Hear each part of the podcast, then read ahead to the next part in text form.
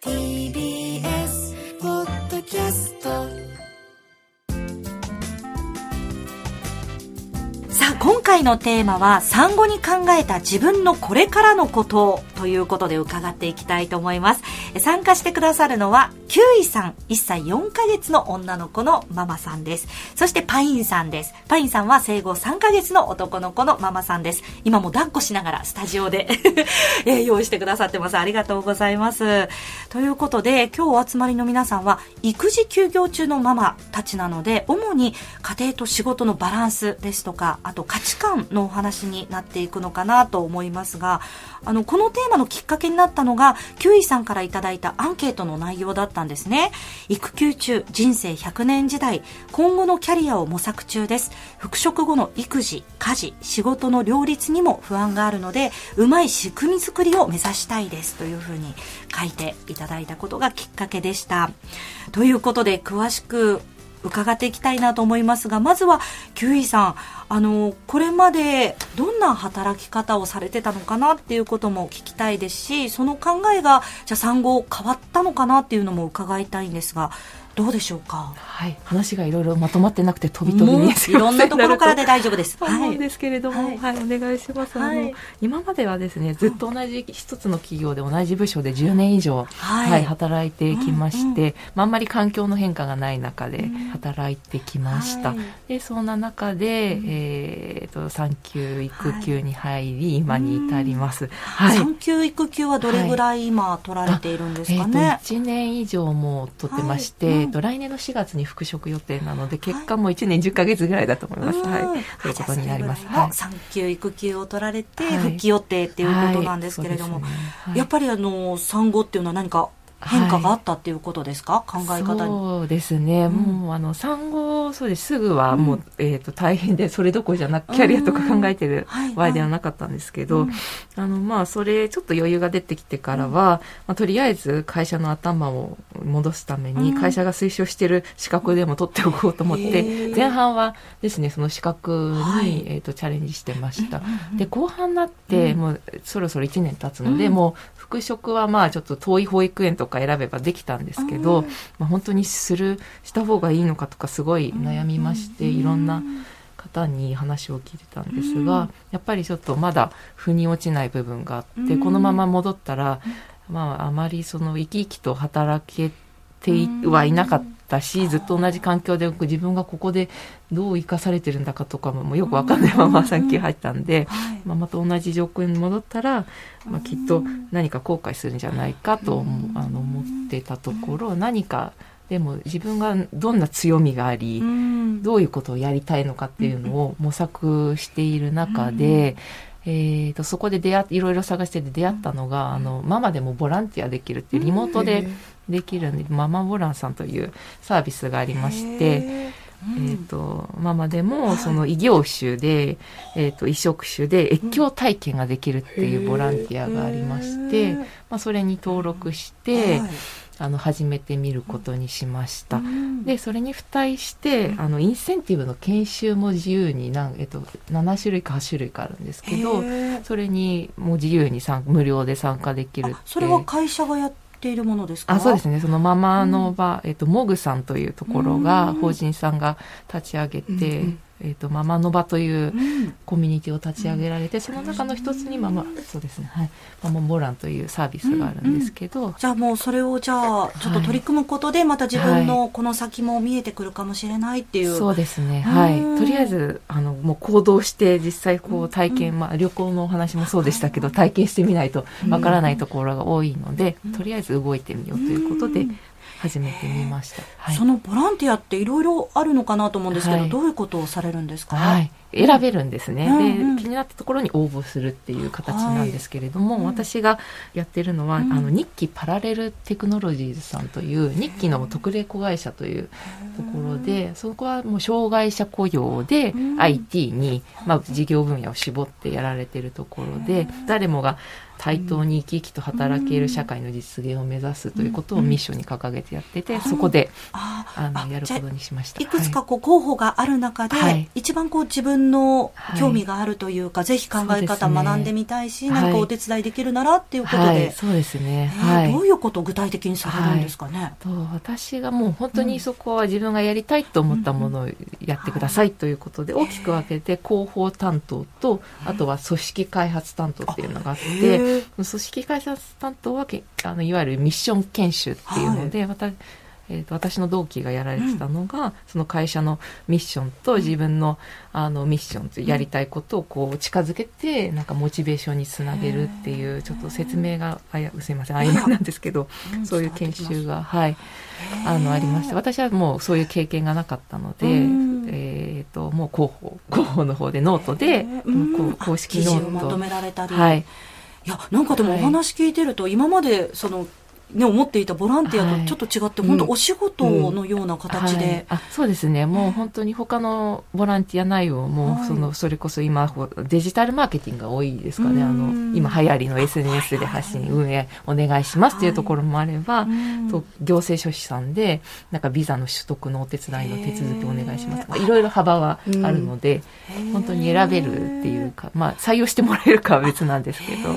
それって、あの変な話ボランティアなので、無償っていうことですか？そうですね。無償です。えどれぐらいその期間とか回数とかっていうのはされるんですかね、はい、あの3か月ですね。3か月で。で延長できるところもあのそれはタームなのでまた延長したいです。って言ったら3か月。私は延長して6か月結局やることに。え毎日。ああもうそれも自分で選べまして大体週5時間っていう目安が決まってますけどそれはもう本当に私が取り組んでるところは週全くないところが時間があってもいいしもう本当子育てとバランス取りながらっていうので自宅でできるっていうのもあって、はい、はい。え実際やってみてどうでしたか、はい、その障害者雇用の会社なんで、うん、そういう障害者の方がどういうふうに働いてらっしゃるのかっていうのを覗いてみたいとか、インタビューしてどういう思いを持って働いてどういう課題をこの会社に対して感じてるかっていうのを引き出して、まあ発信するっていうのを思い描いてきたんですが、あの、実際やってたところはそうではなくて、どちらかというと、その同じ過去に、そのボランティアを経験した同じ立場のボランティアメンバーの方にインタビューをして、えっ、と、その会社に対してボランティアの活動前後で印象が変わったかとか、あとは魅力は何ですかとか。外の方からのこう、あそうですね。お話を聞くみたいな感じなんですね。はい、はい、おっしゃる通りです。はい。でそれをあの経験してそのリモートでズーム会議で聞いたりとかして、まとめてテキスト化してでポイント絞ポイント絞れてたかはちょっとあれなんでまとめてノートに発信するっていうのをやったりですとかあと本当に同期であの同じ時期に活動されてた方あと3人いらっしゃるんで、同期会とか催あそのボランティアのメンバーで集まって。はい、あその横のつながりもあそうなんです。はい。だからどちらかというとその会社の魅力を客観的に知られたっていうのもねおっしゃる通りあるんですけど横のつながりができてなんかいろいろお話できたりとか刺激を受けられたりとかしたのがすごい二次的なすごい大きなあの嬉しいことだったりします。はい。これまでのお仕事とはもう全く違う、はい、そうで全く違いますね。あのあの全然活かせてないんですけど。いやいやいやまた違う世界をっていうことなんですけど、はいね。はい、じゃあその間はお子さんもお家で見ながらお仕事をっていう、はい、ボランティアをっていう形で、はい。なのでもうそういう前提が子育てっていう、ママがやることっていう前提があるので別に途中で泣いちゃってもいいですし、入ってきてなんかうんうんとか割り込んできてもいいですし。自由な感じで、はい、えどうですか？そのボランティアを通じて、はい、また資格取得されたことを通じて、はい、今後のそのキャリア形成とか超えて生きていきたいなっていう考え、仕事に対する気持ちみたいなのって変化はありましたか、ね、やっぱりまずは、うん、えっ、ー、といろいろちょっとまとまってないですけれども、はい、あの今思ってることを、はい、キャリアチェンジをして仕事のまあ幅は広げていきたいなと思ってるんですけど、はい、あのまあ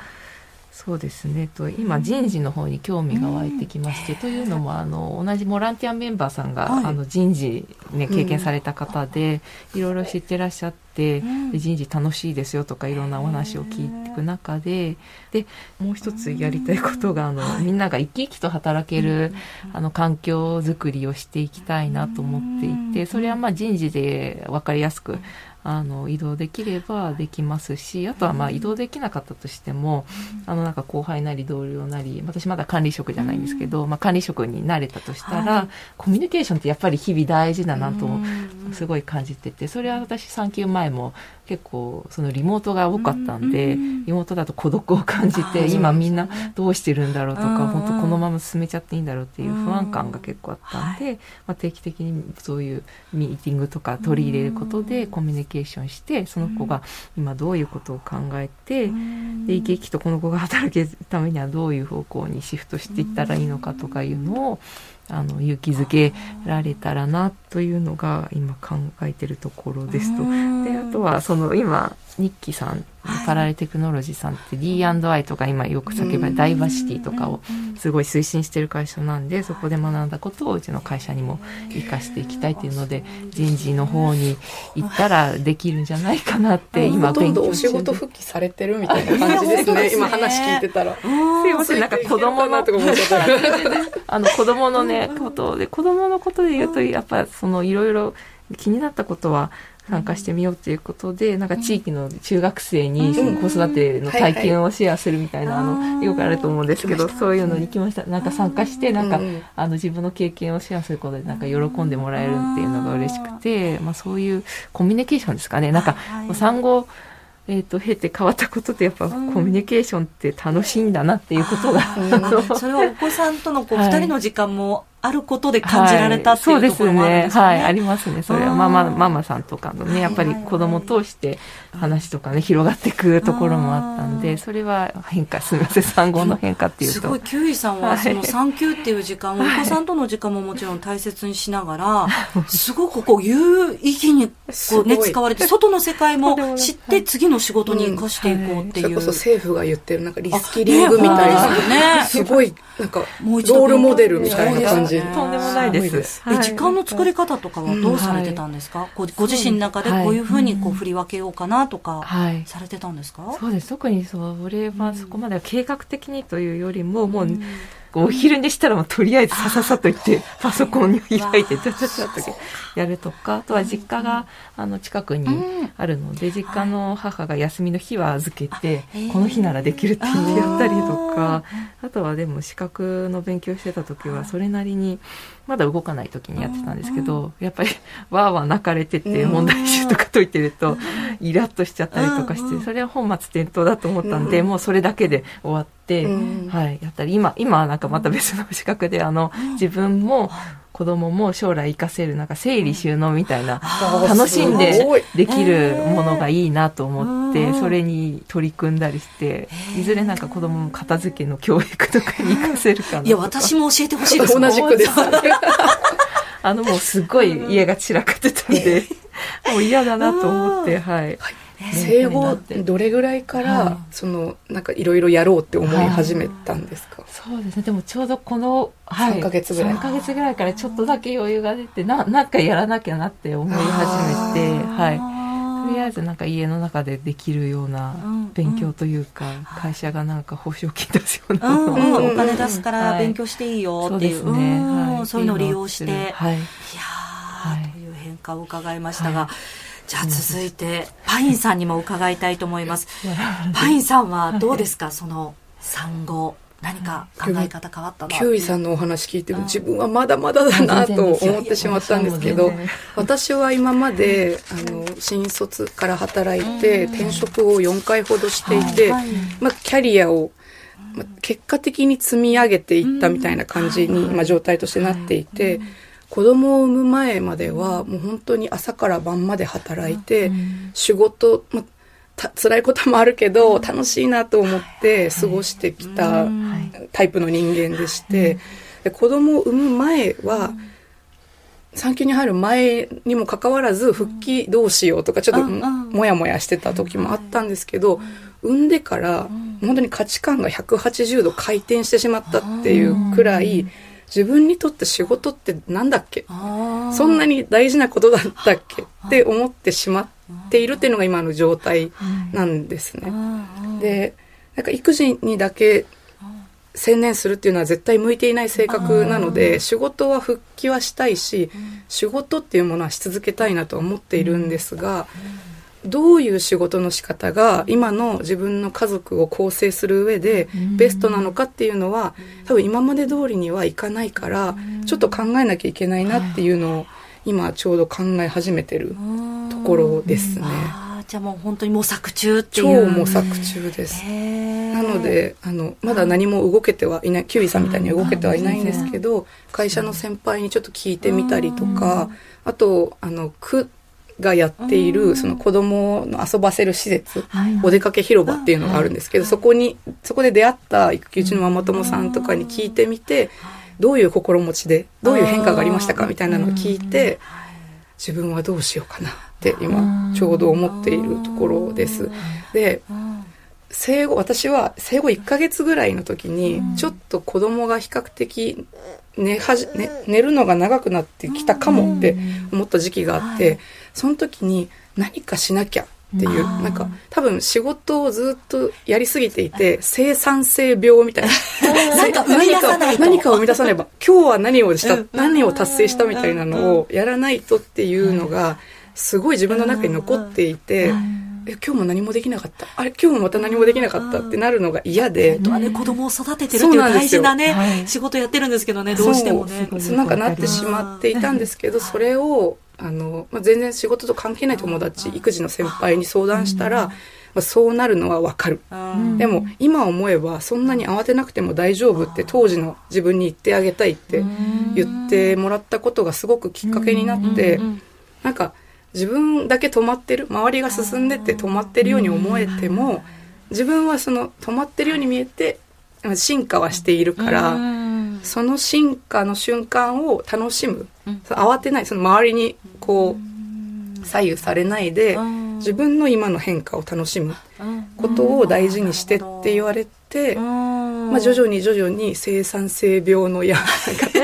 呪縛から そうなんです。ずっと染みついててその呪縛からだんだん解かれて今はまあ、あのこの人の成長を子供の成長をちょっと楽しめないかなって思っている今日この頃。でも先輩のお言葉でその自分の変化も楽しんでいくってなんか変化ってちょっと怖いじゃないですか、すね、自分が今までいいと思ってきた、正解だと思ってきたことの考えが変わると、うん、え本当大丈夫って思いますけどそれも楽しんでいいんだよっていうのはすごい優しいそうですね。言葉ですね。ありがたいなと思ったのと、あと今本当にあの現在進行形で、夫が2週間前に育休明けたんですけど、はい、夫の様子を見ているとやっぱり産む前と生まれた後では働き方に対する意識の違いが出ていてなんかやっぱりなんて言うんだろう子供が気になる、まあ、リモートでできる仕事なので子供を見ながらちょっと仕事してくれてるってところもあるんですけどだからそんなに一生懸命仕事するのが幸せか？みたいな。また別の幸せがあったっていう。そうですそうです。なっているのでなんかうちの家族の中でこう幸せ探し委員会みたいなのを勝手に立ち立ち上げたっていうかそういう話をしようっていうふうに夫と話して今幸せかしら？みたいな。この瞬間なんか辛くない？何が一番いいのかな？みたいなのをまあ今模索してるんですけどそれこそ転職とかまあ復職はまずしてみるもののどうしていこうかなっていうのは考えている最中です。でもそれをまた夫婦や家族で共有できるっていうのがいいですね。うん、共有しないとやっぱりこう子供ができたら、家族という共同体に、あ自分っていう位置だったのが家族っていう位置になってしまったので、すごいコミュニケーションは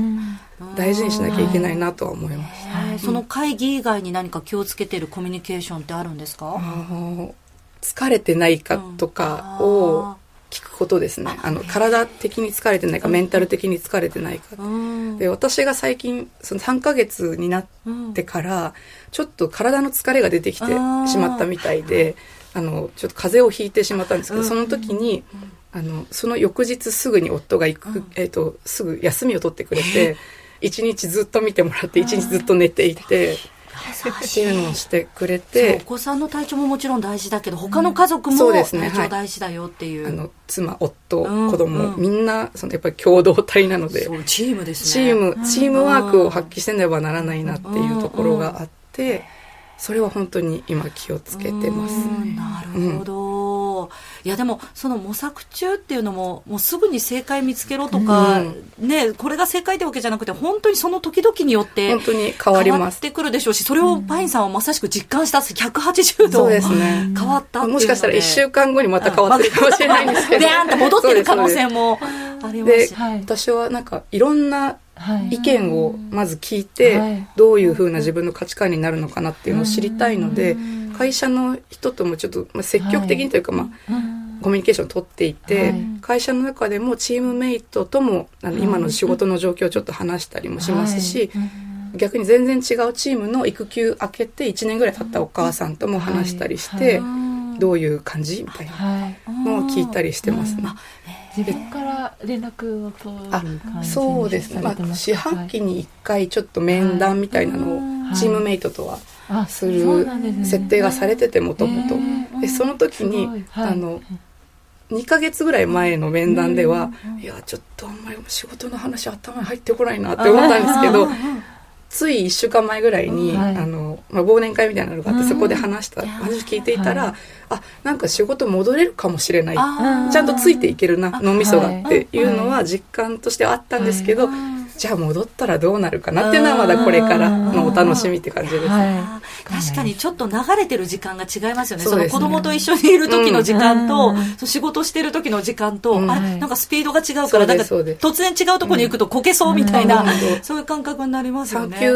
入る前に自分は止まっているような感覚ではあるけど、まあ、いろいろ聞いたらなんか進んでるのかなって思える思えたのが1週間前ぐらい。そうかいろんな話を聞いて今自分がどうなるかなってこう様子を見ているパインさんと、あと本当に外の世界を、ね、動き出して。見てらっしゃるキュウイさんとっていうそれぞれのでもちろんあのそれ出産をきっかけにあもうこれは自分は仕事を辞めてっていう方もいらっしゃったりとにかく働きますっていうね、方もいらっしゃったり、いろんな考え方の方がねいたりするのかなと思うんですけどね。なんかあの出産を経て価値観変わったっていうことはありますか？キュウイさんいかがでしょうか？できるだけもうみんなが生き生きとあの育育つというか、はい、うん、ようにサポートというか、応援したいっていう気持ちに変わった。今まではそういうのに興味がなかったわけじゃないですけど、結構その自分の仕事をちゃんとこなすみたいな、私の場合ですね。あのそういうタイプだったんで、そういうのはあるかなとすみません。ちょっとぼんやりと考えて。パインさん、はい、いかがでしょうか？働き方は昔と同じように働けるのかっていう心配はすごいあります、今までは8時半に起きたら8時半からもうパソコンを開いて仕事を始めてで11時ぐらいまでずっと頭の中仕事が占領してるみたいな感じだったんですけど必ずその保育園のお迎えとか中断するタイム時間が出てくると思うのでそこをどううまく管理していくかマネジメントしていくかっていうのは難しいからその時になってみないと分かんないなっていうのはあるんですけど今本当模索中って感じです。なんかこれまでやっていたその仕事内容とまた違う面でやりたい仕事がこう見えてきたとか、思考が変わったみたいなことってありますか、はい、それはちょっとあったりして、やっぱり子供を育てているっていうステータスに変わったので、子供関連の何かっていうのもなんかまあ身近なのかなっていうのは思い始めたりしてますね。転職はまだちょっとどうなんだろうって思ってるんですけど、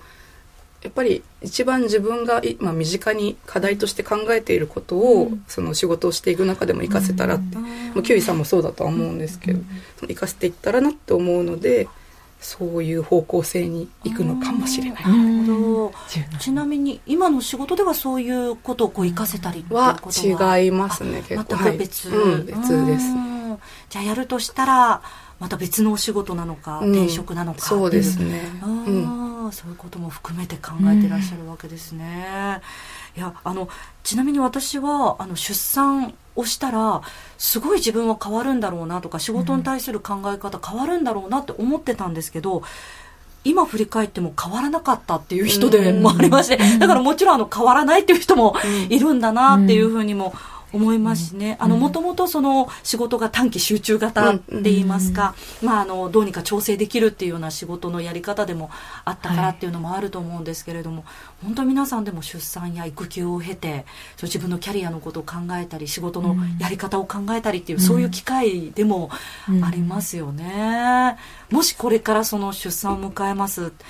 何かこういう一言かけてあげたいなってアドバイスあったら伺いたいんですがキウイさんいかがでしょうか？そうですね難しいですね。でもなんかとりあえずその、育休産休休ってすごい貴重な私はねあの時間だと思っていてなかなかねこんな長いお休みあのその人によって期間は異なりますけど、社会人になってからはなかなかね、はい、そうですね。はいそうですね。なんか会社から離れてっていうのはないと思うのでなんかもうご自身がすごいやりたいなってまあ子供ももちろんすごい大切にしつつでもそれが多分100%だとご自身も行き詰まっちゃうところがあると思うんでその残る子育て以外の残るところエネルギーをご自身が本当にやりたいなと思うところをとりあえずやってみると、はい、いいのかなと楽しくなるのかなと思います。そうするといろいろバランスが取れてきてそうかそれを育休中に探していくのも一つの手ですよっていう。そうですね。はい。私としてはその個人的にはですねあのそういう機会だと捉えて自分探しをする期間でもあるなっていう、うんうん、そうですよね。と思ってます。いつだってしていいものですしね。はい。そうですね、ね、でもじっくりこう取り組める時がなかなか、うんうん、あの働いてるとないので、はい。いや、でも本当に時間の使い方が、キュウイさんお上手なのかなとんでもないです。しますけれどもね。はい、いや、ありがとうございます。はい、パインさんはどうですかはい。生産性の病にとらわれないでください。っていうことと、あと、今しかない瞬間を、あの、楽しむ。迷いはあっても、目の前にあるものを楽しむっていう、目の前にある子供との時間も楽しんで、で私はその集中しすぎるのは無理なので、程よくお出かけしたりして、生産性を忘れる。っていうことにつきます、ね、でもね、うん、今まで何年間も積み重ねてきたこの仕事、キャリアのことを考えると、もう相当やっぱり染みついてるところあると思う、もう本当骨までもう 髄まで。髄まで髄まで。ベビーのいる生活迷える子育て応援ポッドキャスト。番組では座談会に参加してくださる子育て中の皆さんをいつでも募集中ですまたこんな悩みがあるのでいろんな人の経験談を聞きたいというテーマも募集しています。番組インスタグラムの DM またはメールアドレスベビマヨアットマーク tbs.co.jp bebimayo ローマ字でベビーマヨアットマーク tbs.co.jp へお願いします。そして今回取り上げたテーマについてあなたの経験談を SNS に投稿していただけると嬉しいです。その際は「ハッシュタグカタカナ」で「ベビーマヨ」をつけてください。